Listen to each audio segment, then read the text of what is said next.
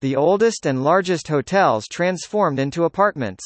With mortgage rates hitting again a historical high and more people choosing to rent, adaptive reuse, seen by many as a viable solution to bring new apartments to the market, has jumped 25% compared to pre-pandemic levels.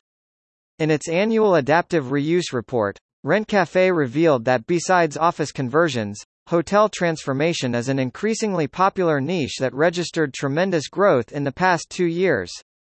Here are more details.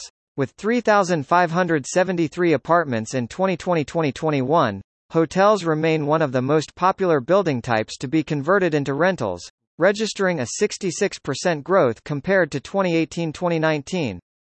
The straightforward transition from hotel rooms to apartments is one of the reasons hotels remain one of the primary sources for adaptive reuse. 77,000 future apartments are expected to be converted in the next few years.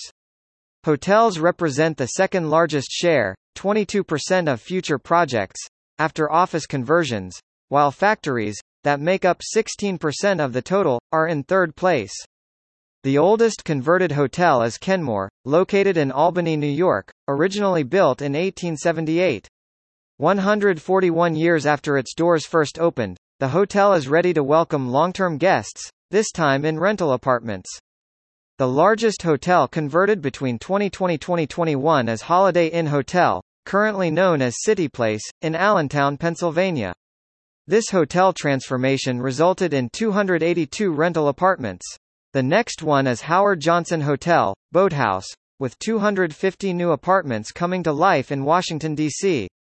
The third one is Smuggler's Inn Hotel located in Fresno, California, which resulted in 165 apartments, known as Crossroads Village.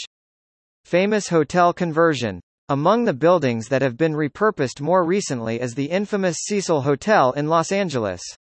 The developers started the property conversion into an affordable housing complex in 2022 and are planning to bring online 600 apartments, as a result.